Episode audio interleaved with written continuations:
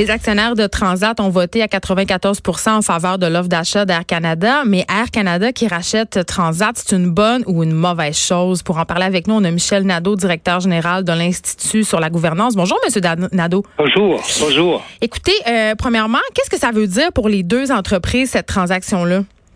Ben, ça veut dire que Transat, commençons par Transat, qui est une entreprise qui a été fondée en 1987 mhm. par un groupe de Québécois auquel se joindra M. François Legault euh, un ou deux ans plus tard, je crois.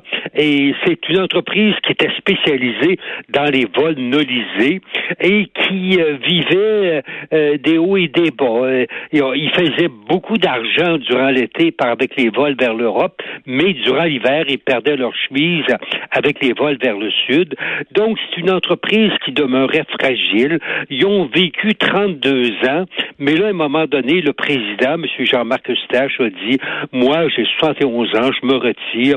Puis là, ben, euh, il y a eu une proposition d'Air Canada pour acheter la compagnie. Air Canada, qui est un gros, gros transporteur, qui vole des, qui offre des, euh, des vols à heure fixe, mais qui a aussi une filiale de vol nolisé. Donc, Air Canada va acheter Transat et va augmenter ainsi sa présence dans le domaine des vols nolisés vers l'Europe et vers, et, vers les, Caraïbes. Moi, j'avais une question parce que, évidemment, Transat aussi font des vols, et ont des, possèdent des resorts ont des alliances, ils ont des vols exclusifs. Est-ce qu'on pourrait penser qu'Air Canada va se lancer euh, dans ce genre, dans ce type d'offre de voyage-là? Euh, Air Canada est déjà présent via, via sa filiale Vacances Air Transat. Ils offrent des vols nolisés à des dates fixes avec, ça comprend euh, l'hôtel et la restauration dans beaucoup de cas. Donc, euh, si vous si vous regardez vers le sud, par exemple, en hiver, vous avez quatre compagnies. Vous avez WestJet, Sunwing, Air Canada puis Air Transat. Les quatre ont à peu près 25% du marché. Ben là, Air Canada va avoir 50% du marché parce qu'ils viennent d'acheter Transat.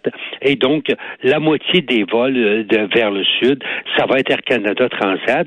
Et vers, en été, durant la, belle saison, là, Air Canada et Transat ensemble vont 62% des sièges offerts vers Rome, Paris, Milan, euh, Londres, ça va être Air Canada Transat. Donc, il va il y a une augmentation de la concurrence, euh, une augmentation, si vous une réduction de la concurrence. Oui, c'est ça. Mais ça, ça inquiète les consommateurs parce qu'évidemment, il y a d'autres compagnies aériennes qui vont mal.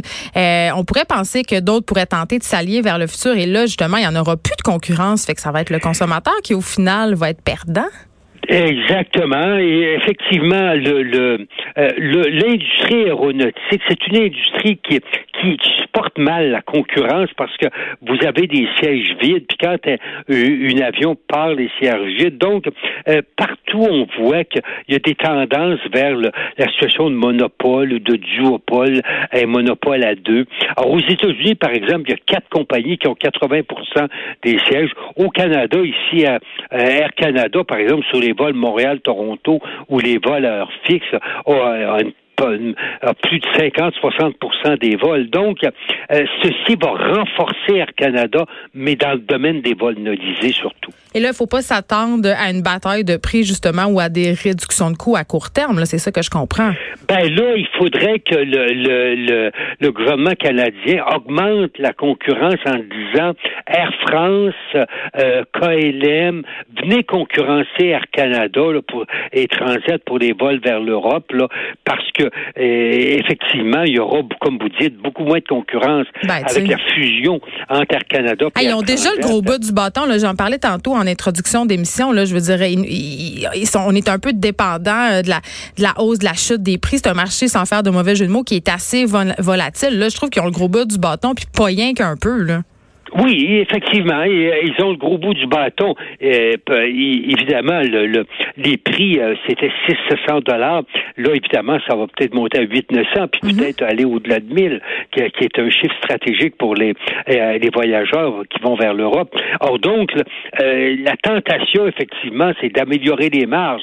là où il n'y a pas de concurrence, prenez un vol Montréal, Montréal-Sept-Îles ou Montréal-les îles de la Madeleine, vous voyez presque 1000 dollars parce que Air Canada est pratiquement seul à offrir ces liaisons-là.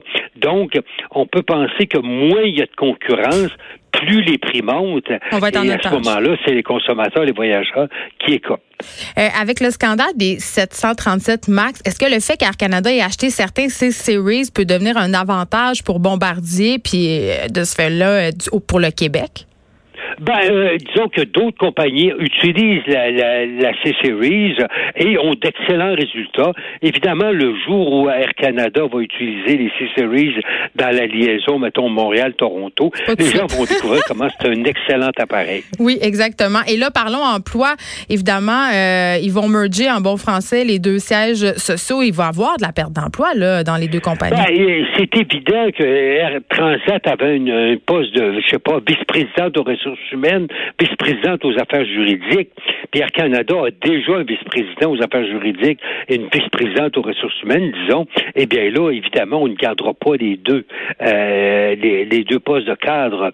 Euh, il y aura certainement, dans les 5 000 emplois d'Air Transat, il y aura certainement euh, les, techniciens qui entretiennent les avions d'Air Transat.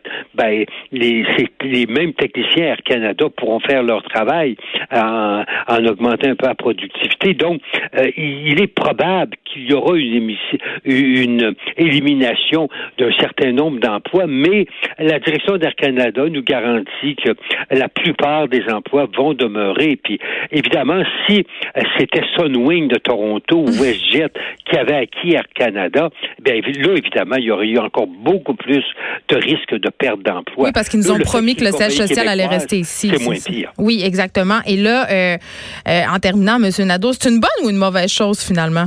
Cette transaction. Ben, je pense que pour les actionnaires, c'est une bonne chose.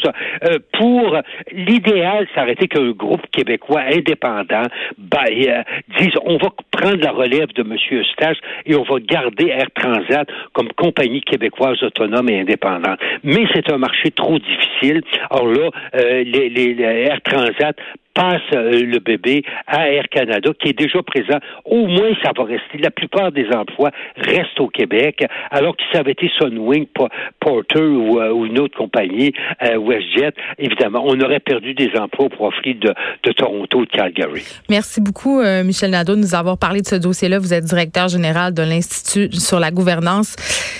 On se demande si, évidemment, d'autres compagnies aériennes pourraient s'allier. Est-ce que ces alliances-là constitue le futur euh, des compagnies, des, transporteurs aériens. On est à même de se demander. On s'arrête un instant. Il y a Dave Morgan après la pause.